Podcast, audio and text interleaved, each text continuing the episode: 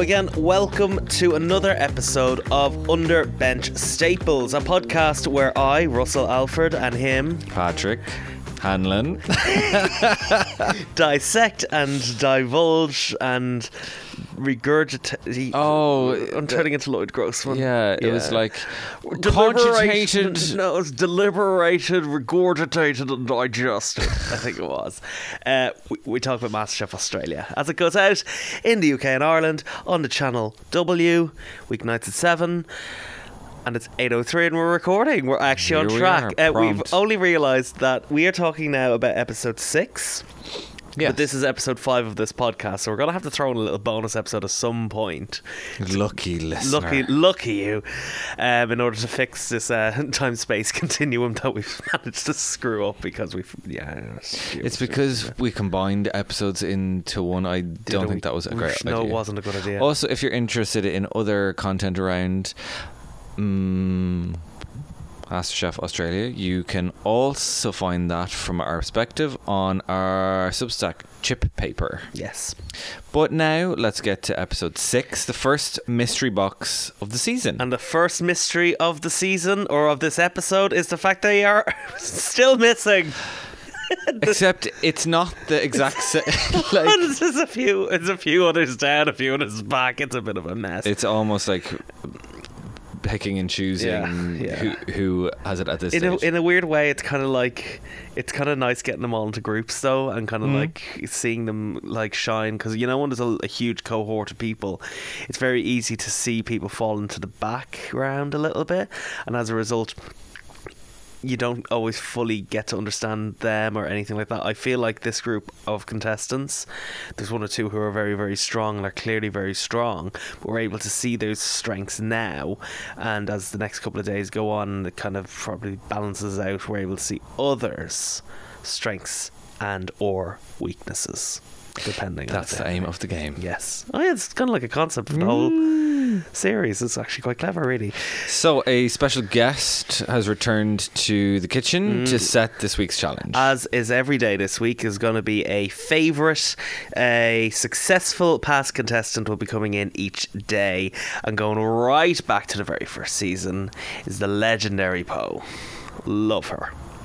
I didn't love her on Back to Win Yeah, we're in. for the very reason why this challenge was set. Yeah. So if you saw the series of the kind of the beginning of their All Stars of Back to Win where Poh pushed every challenge to the last millisecond and I guess that kind of inspired the challenge today of trying to use the underbench staples Yes. great name for Yes. a podcast Yeah, it was great that they said it a few times just so we could clarify that we weren't going mad. So they did say it but a then they times. also called it pantry, Pantry. staples awful as well Well, technically, here's the thing: they are pantry staples.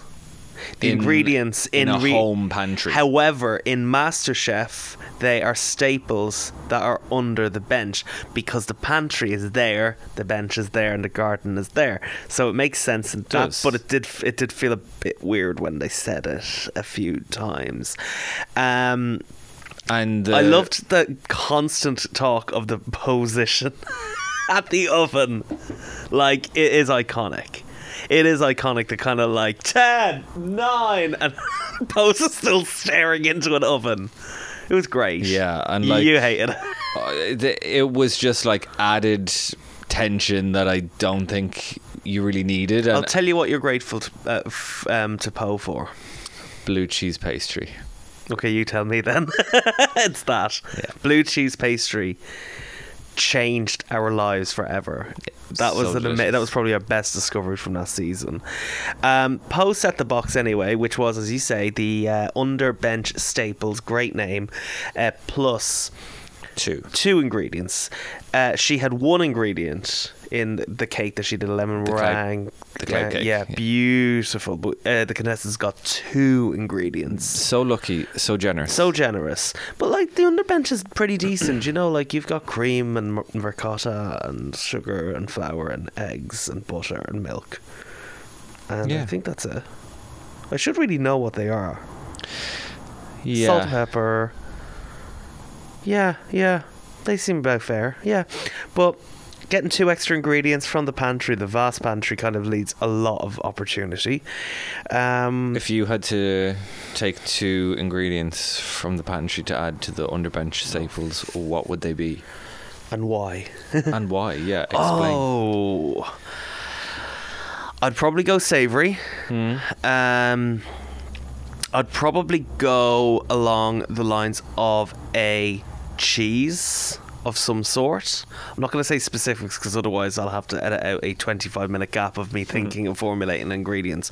I'd probably pick a cheese of some sort and most likely some sort of like cured meat with lots of flavor. So you'd probably go down the pasta or quiche or I'd probably go. Cl- I'd go closer down a quiche route. Personally, as a cook, I'd go down a quiche route anytime f- m- quicker than I would pasta. I can make pasta. I like making pasta, um, but uh, I don't know if you could sense it a little bit. Uh, Andy is a little bit pissed off with the amount of pasta that's being put out. Thank you. Yeah. That is what I've been saying. Yeah. I'm so glad he brought that up. yeah. At the start of this episode, and that clearly the judges are also aware there's a lot of pasta happening. And the moment I heard this challenge, I just knew half of these are going to be pasta based. Only three were in the end, but like three out of the eight or out of the seven. I mean, that's almost half. So, But like that's always been the case when it comes to um, mystery boxes with the underbench staples. They've been very, very uh, pasta led. It's time as well. It's it's easy to do. It's a skill that not everyone has, but as a good home cook, it is a good useful thing. But it's pasta. It's it's always the same. It's always stringed pasta. It's never like a lasagna or a rotolo or um, any sort of shape. Ravioli, I guess sometimes. Yeah. Tortellini, um, and then what else can you really do? Like pastry is the other option. yeah. Mm. Yeah, Dumplings, breads, dumplings, cakes, Yeah, yeah. And um, what would you have gone for now that you've had the extra time and me padding? To think? I didn't even need the extra time. I chose it during the episode. Okay. I would have gone down the fill route. Yeah. I would have gone sweet. Yeah. Because I think the staples that are there are more aimed at sweet, especially if you take pasta out of the out of the equation. And I would have taken camp coffee essence and coffee Mm. and done a sticky coffee pudding Mm. with sea salt ice cream. Oh, I like. So can we go straight then into Phil because he- Yeah, that's, that's kind, kind of of, the. Okay, angle he yeah. was going at. I really love that he added the smoke in. I think that was super brave. It had been unexpected. The challenge that the Mm. so judges just go back. Phil's dish in total was, or in, in the final thing, was a brownie with a vanilla and cacao bean. Uh, cacao infused infused- vanilla and chocolate That are the things he Yeah. chose. So he did a brownie with ice cream and caramel sauce, and you just knew that he'd have to use every second of the time available. He did. It was plated up really nicely, but he took the guidance of like, yeah, this is going to be tasty, but I've got to do something else. So clever to use smoke. However, smoke gets really, really absorbed by fat. Yeah. Really, really easily.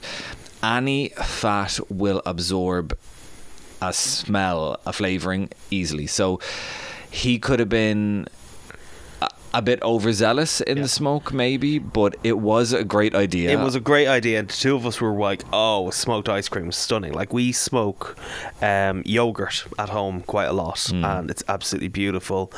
Um, but adding the smoke to it, it, I I was trying to see.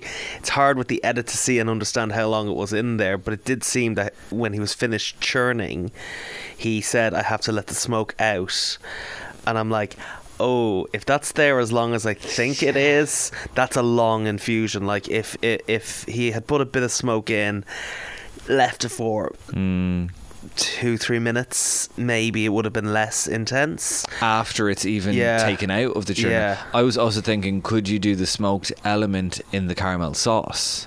Oh yeah, Because then you're adding that going in smoky intensity to that, and you're keeping the purity of the ice cream. Yeah, So yeah. I think he did a, gr- a great job. Mm. Speaking of sweets, how about we go on to Addy, who did Portuguese tarts? Yes. So uh, we are. If you don't know this about us, our uh, body type is actually a custard tart. Um, uh, we So we just love them. Like we are going to Lisbon in a couple of weeks' time, and we will be devouring thousands. Yeah, Hundreds of thousands, hundreds of thousands of them. So that's going to be quite an interesting And experience. we have done a We have a nata challenge, as it's called. In fact, Andy Allen is in Lisbon As right now because he's not. It's not live, and he uh, is there now. And actually put up a thing on Instagram saying, "What's the record of how many he could eat in a day?" Now, Andy doesn't follow us, which is Hmm. very rude considering we're such big fans. And we sent him a message of our challenge, and he hasn't seen it yet. Yeah. Is a shame. We but, have know. also done a cookery class. Yes. Of how to do these, and they look so simple, but they are deceptively difficult. Yeah, but it's in detail. Yeah. It's in detail about it. So when you make a Portuguese custard tart, um, one of the things, firstly, is the pastry. It is a puff pastry with lots and lots of layers. So then, as and, and it has to be pushed into the mold in a very very specific way, and the mold is also a certain size. They were Addy was using a muffin tin Yeah. or cupcake tin. It's a little bit too tall and it's all about pushing it into the shape in order to get a, a, almost like a ring of of pastry at the base. And as it crisps up like you get just layer upon layer of lamination. And then the custard itself is silky. It's smooth. It's not eggy. It sometimes can be a little floury. Um It can't be too thick. It can't be too thin. It has to set. and like one of the things from the class that we learned was that you uh it's a high it's a certain amount of fat content in there i have notes somewhere in this house um, with the exact fat content or thereabouts that you need so just standard cream might not work if i remember correct we used uht cream we when we were there UHT Yeah. cream because it's a higher fat content. I also think this is a really, really, really creative way to do this brief because these are sp- these pastries came about because of necessity having mm. spare ingredients. They mm. are a cheap kind of everyday mm. ingredients thing that c- combining these everyday ingredients of egg and flour butter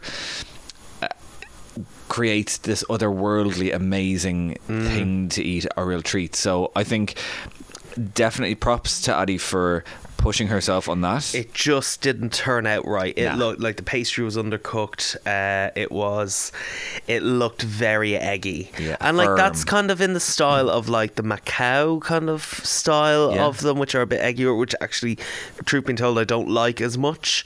Um, I enjoy, but not not to the same extent. Um, I would have.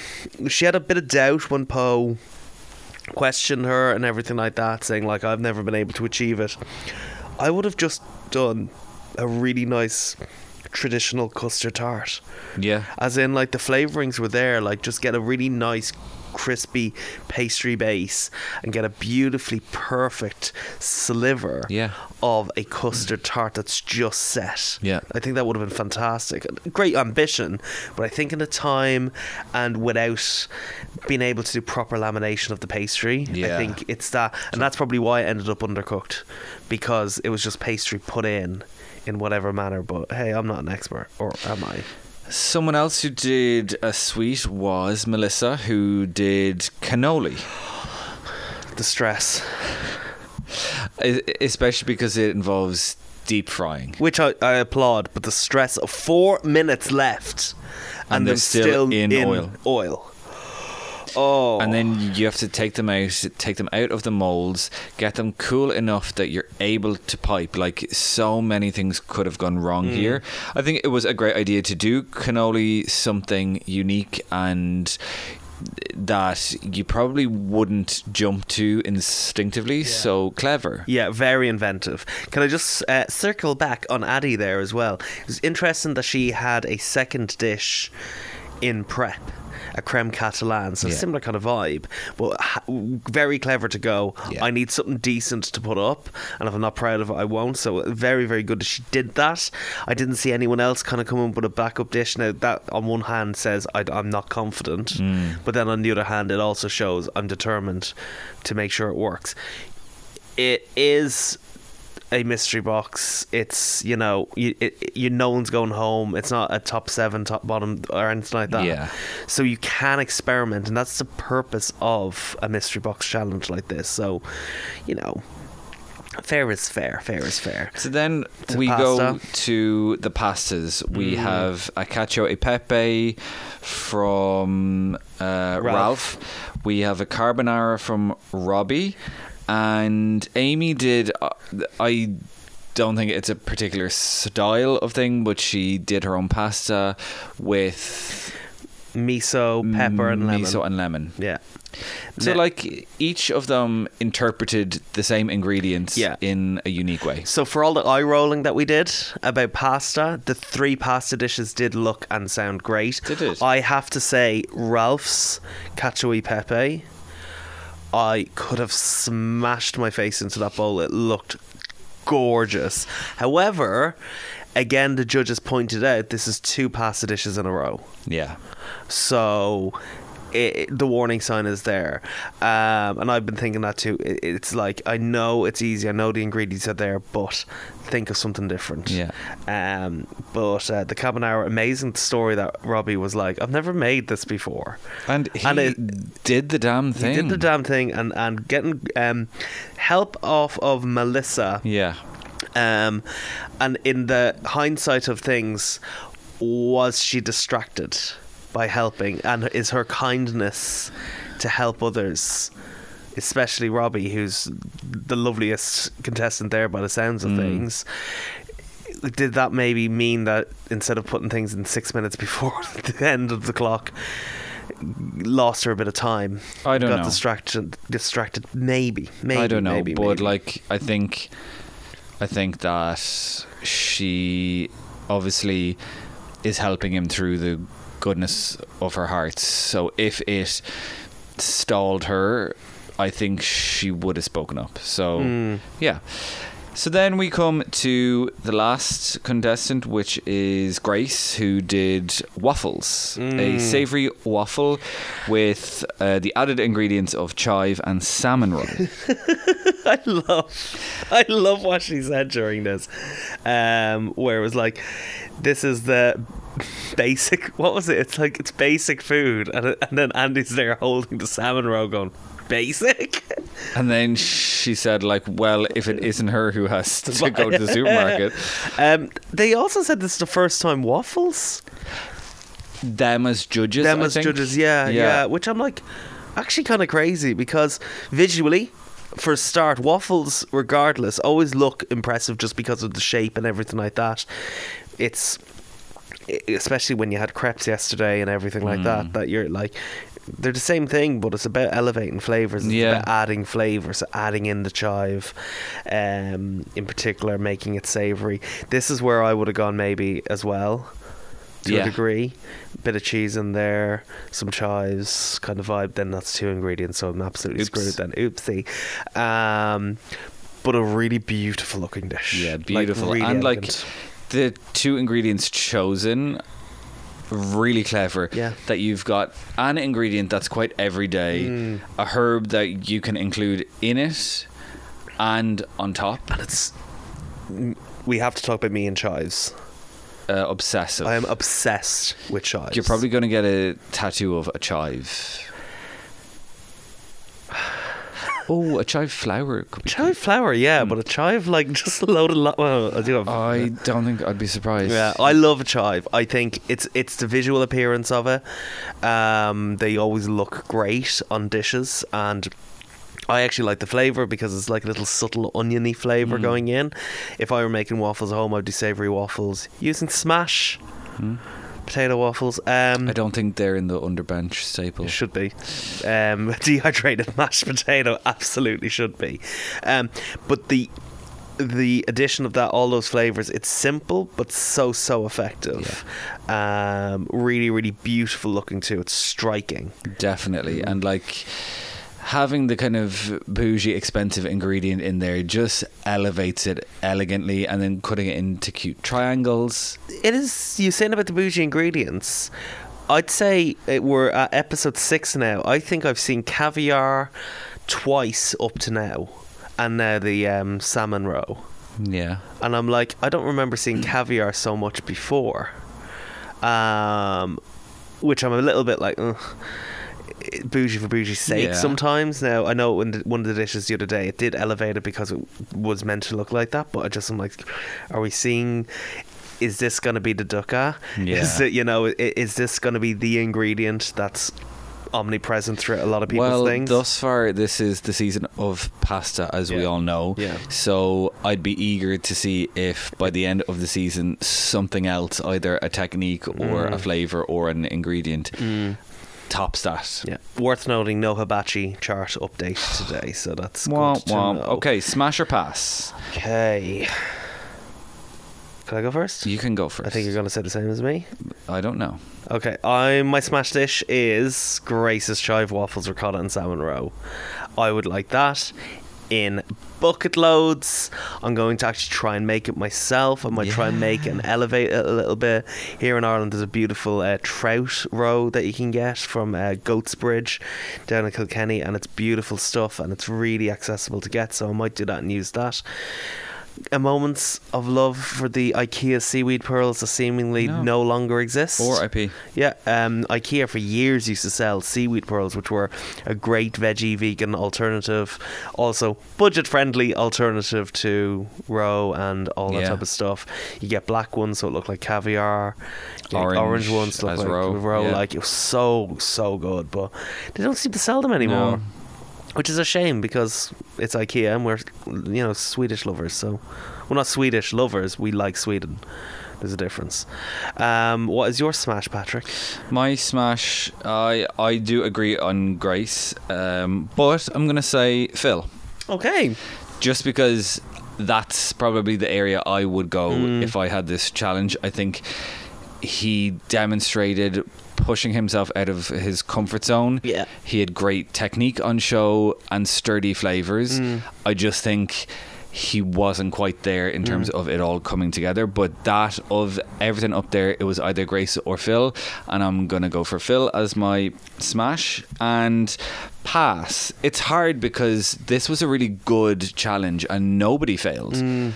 But my pass is going to be the custard tarts. I'm sorry. Yeah, likewise, likewise. Just because I'm a of, purist. um, um, yeah, uh, we're both purists, but I'd say for me, it's just the egginess of them.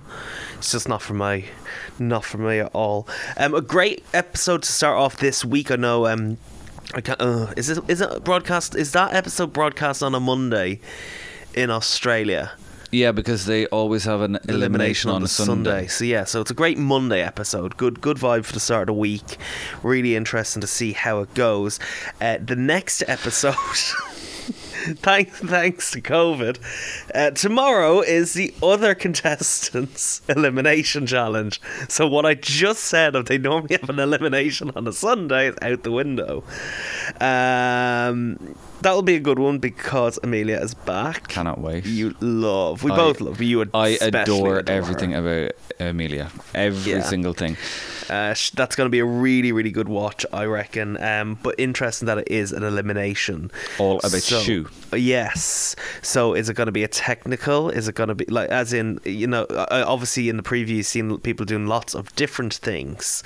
So it's going to be. Is it going to be a two stage or is it all just one I think it's going to be a two stage because uh, was it last elimination two? Yeah, the last elimination is two stages. I think it's fairer. I Yeah. think it's fair to whittle it down um, that little bit, but we we'll wait and see. Wait and see till tomorrow. Um, so that is episode Six. six. We will even it all out in your ears.